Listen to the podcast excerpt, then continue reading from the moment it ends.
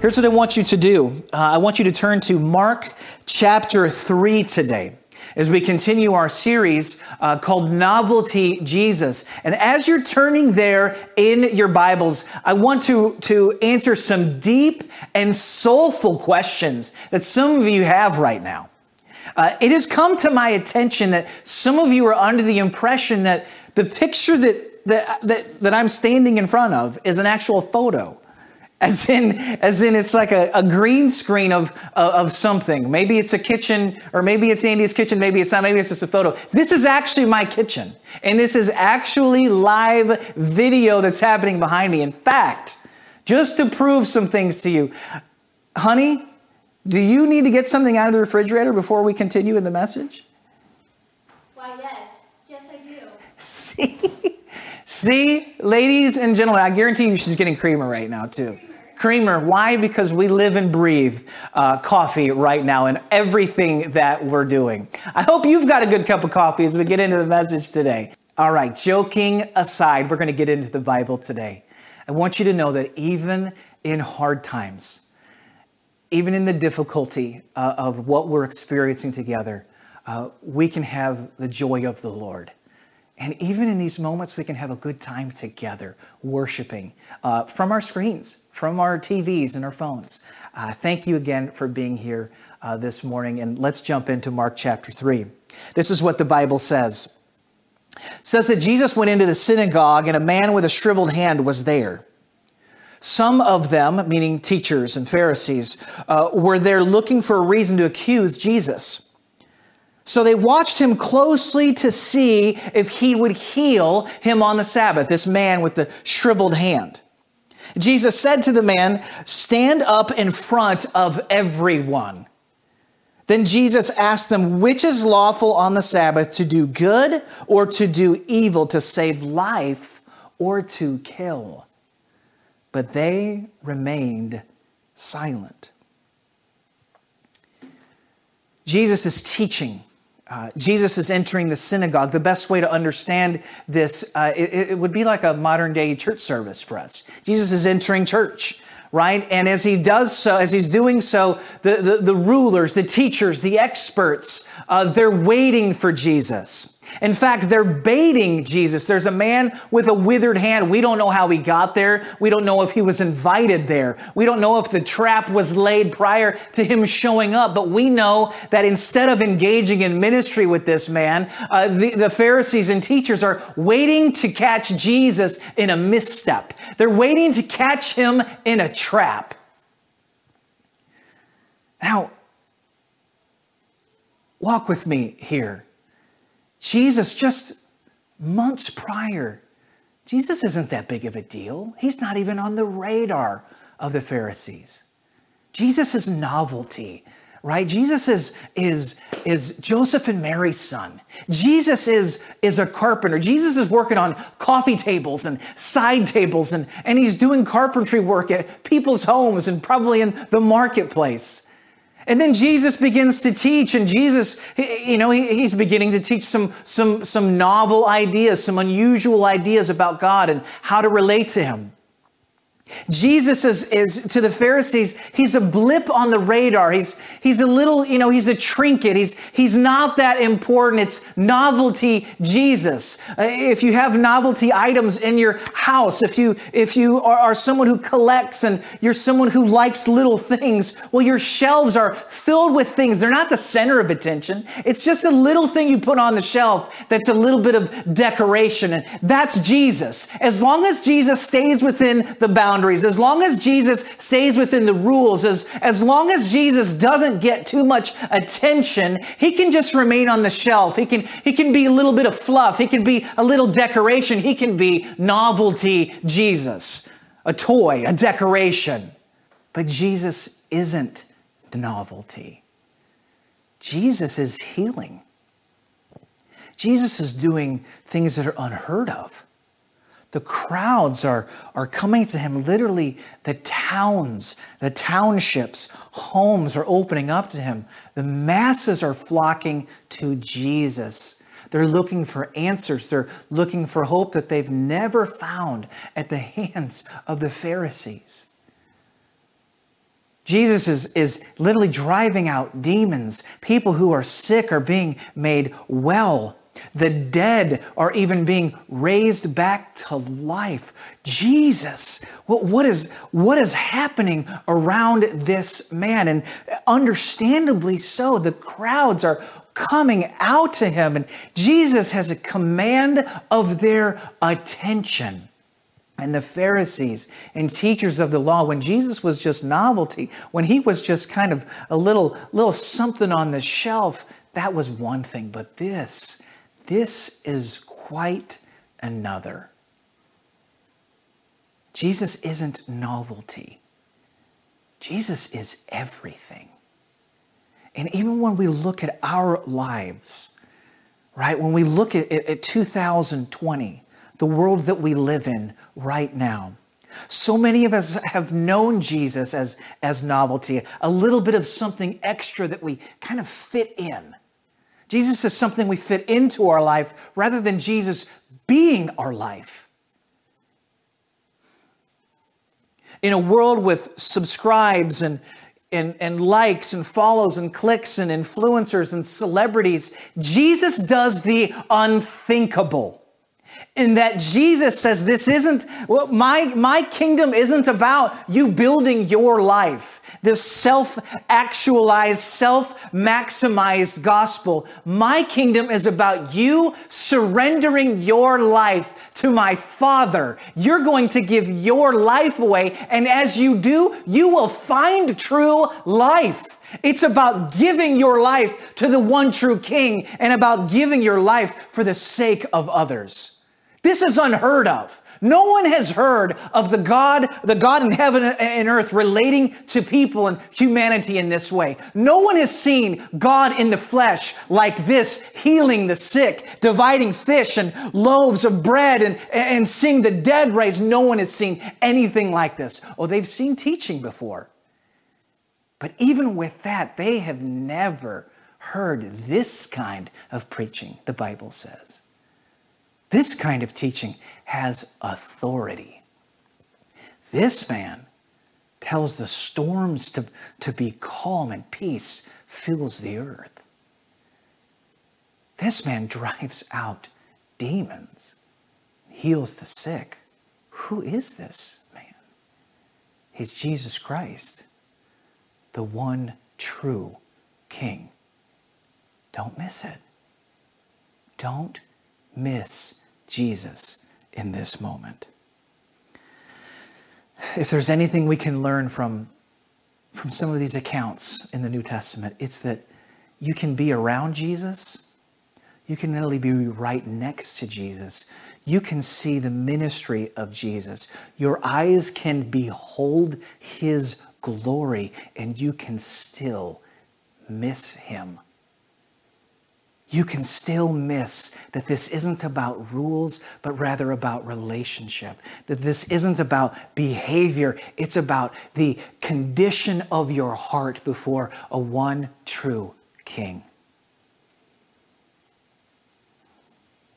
So what do we see?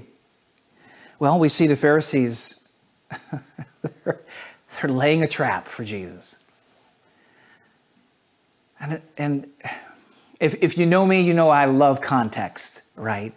I love explaining kind of what's happening around the story. Uh, it, it brings it to life. But this story in particular, there's a sadness that creeps into my heart because these men have spent their entire life preparing for the Messiah. Don't miss this. They've spent their life preparing for the one who is to save Israel. They've spent their entire life looking and waiting for the Savior, the Messiah, the one who would take the rocky, hard places of their heart and make them soft, the one who would bring the Spirit of God. This is who they're waiting for. They have obsessed over the law. They've obsessed over living holy, all in an effort to be prepared and point their lives in preparation for the one who, would to, who was to come, Jesus. And, and he's finally here. The Messiah has come. The one they've waited for, they've prepared for, they've lived for. And instead of acknowledging him, instead of following him, instead of rejoicing in celebration that their eyes have seen the Savior, instead they miss him. They miss what God is doing. They miss who God is. And they even go so far as to lay a trap for Jesus. Understand this for a minute. The ones who represent God's goodness and his faithfulness to, to the masses have brought in someone with a withered hand. And instead of celebrating what Jesus is about to do, they're using it as a trap by me, in order to arrest him, in order to persecute him. A man with a shriveled hand. They're more concerned about whether Jesus heals on the Sabbath versus the man who needs healing. Isn't it easy to get, to, to miss Jesus? To miss the heart of Jesus, to obsess over the wrong things? To miss what God is doing? Don't miss Jesus in this moment right now, church. Don't miss Jesus culturally in this historic moment that's happening around the globe. The Messiah is right in front of them, but they don't see him. My appeal to you this morning, or whenever it is that you're watching this, let your eyes and your heart be open to who Jesus truly is. He is the one true King, and he is the King of everything. He died for the sins of the world, your sins and my sins. He died for us, and he rose again on the third day, victorious over sin and victorious over death. Don't miss it.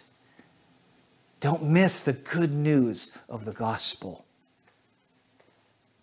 I know that our planet is facing There's a lot of hardship right now. There's a lot of pain. There's a lot of suffering. There's a lot of, there's a lot of fighting that's even beginning. There's a lot of finger pointing and blaming and eye rolling, and pretty much every emotion under the sun is all happening right now collectively in the midst of our homes. You've probably cycled through about fifty emotions already this morning just regarding sheltering in place, quarantine, reentry, reopening, all the things. It's madness right now. But just walk with me on this. If you're not careful, you'll miss that for the first time in literally global history, the entire world is united. Not in, in, in a position of want, but in a position of need. My kids and me in my own lifetime, something that I've never experienced is happening right now. In, in the West, many of us, I'm not saying that we've never had difficulty, but I don't know that any of us have been standing outside in lines with masks on, literally with six feet apart in lines waiting to walk into a store so that you can maybe buy bread or maybe buy toilet paper or paper towels. We couldn't find any of the above this past week. And for the first time, we're coming home ever, and my kids are, are understanding that, that the stores didn't have any of the things that we needed or, or wanted. And they're understanding not just want, but they're understanding need. And the God that has, that has ruled in Western Christianity is the God of want, the God that just kind of fits into the, like I said, the, the maximized life, the God that I want that makes my life better, the God that I want that, that makes me look better, feel better, uh, ex- have all the experiences in the world better. It's the God of want. But right now, the world is united in that we have desperate need. And Jesus Christ moves in the heart of those who are desperate and in desperate need.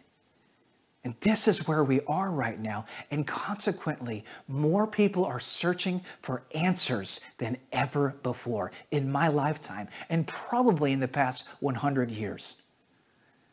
Don't miss Jesus in this moment. Don't miss what Jesus is doing in this moment. The good news is this. Our planet is poised for a global great awakening. Jesus is moving powerfully. Jesus is, people are asking about Jesus. They're, they're literally searching about prayer, and they're searching about hope in record numbers. A ministry called Global Media Outreach, this is just one ministry, reported in the month of March, twelve point four million unique gospel presentations, because the world is asking, the world is searching. Don't miss what Jesus is doing. In the midst of hardship and in the midst of difficulty, there is still much to be joyful and celebratory about. God is on the move, and our planet is poised right now for a great awakening. Mark chapter three, as we continue our story in verse five, Jesus looked around. He looked around them at anger. Jesus was mad. And he was deeply distressed at their stubborn hearts. He said to the man, "Stretch out your hand." He stretched it out, and his hand was completely restored. And then the Pharisees went out and began to plot with the Herodians how to kill Jesus. I can't imagine seeing a withered hand like that, shriveled, shrunk, the kind of thing that would have been protected. Would have been, it would have been shameful. It would have been debilitating. It would have, it would have probably caused a reduction in his ability to provide for himself or his family. And rather than being concerned or even just, even minimally in awe at this moment, shocked, your, your jaw's on the ground. Oh my gosh, look what just happened. This man's hand is healed. Even if you went into it with the idea of trapping Jesus, you would think that in the midst of the miracle, you would backpedal and say, maybe we, we should rethink this.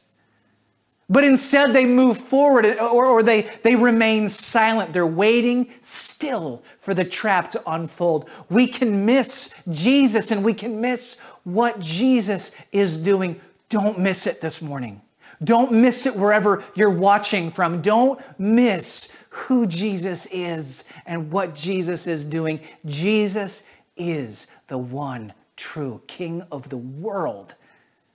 And he's also the King of your heart. Jesus is King. Praying over this message, I believe there is, I believe there's something prophetic in this moment for us, church.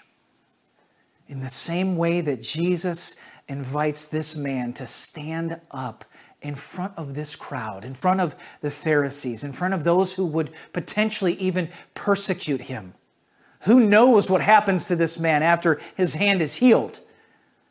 But Jesus, before he does anything, asks him to have the boldness, to risk it, to stand up in front of all who would be watching, to stretch out his hand and to have the withered place, the place that needs restoration, the place that's shriveled. This is what he asks him to stretch out, and Jesus brings healing. In the same way, I believe there is a generation right now who God is calling to, to step up and to stand out, despite what people might think, despite what people might say, to stand up. The Bible says that the righteous are as bold as a lion. Today, let there be fresh boldness that rises up inside of you. Let God bring you to a place where you can stretch out these withered places, where you can stretch out these shriveled places of your heart, and let his power go to work. There's no king like Jesus. Don't mistake the trinket Jesus, the novelty Jesus, for the one true Jesus who changes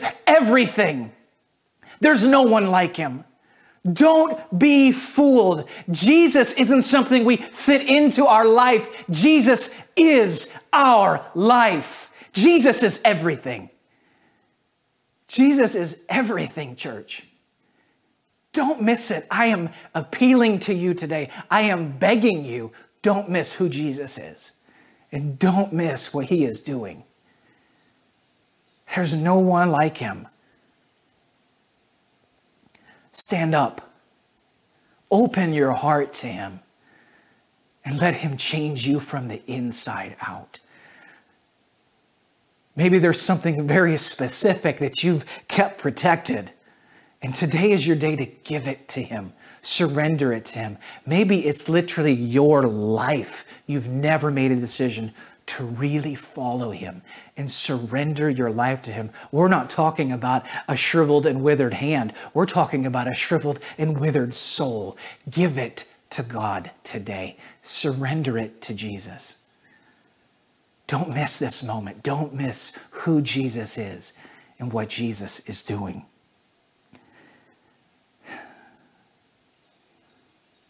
Today is a moment. This is the time to pray. This is the time to give. This is the time to worship.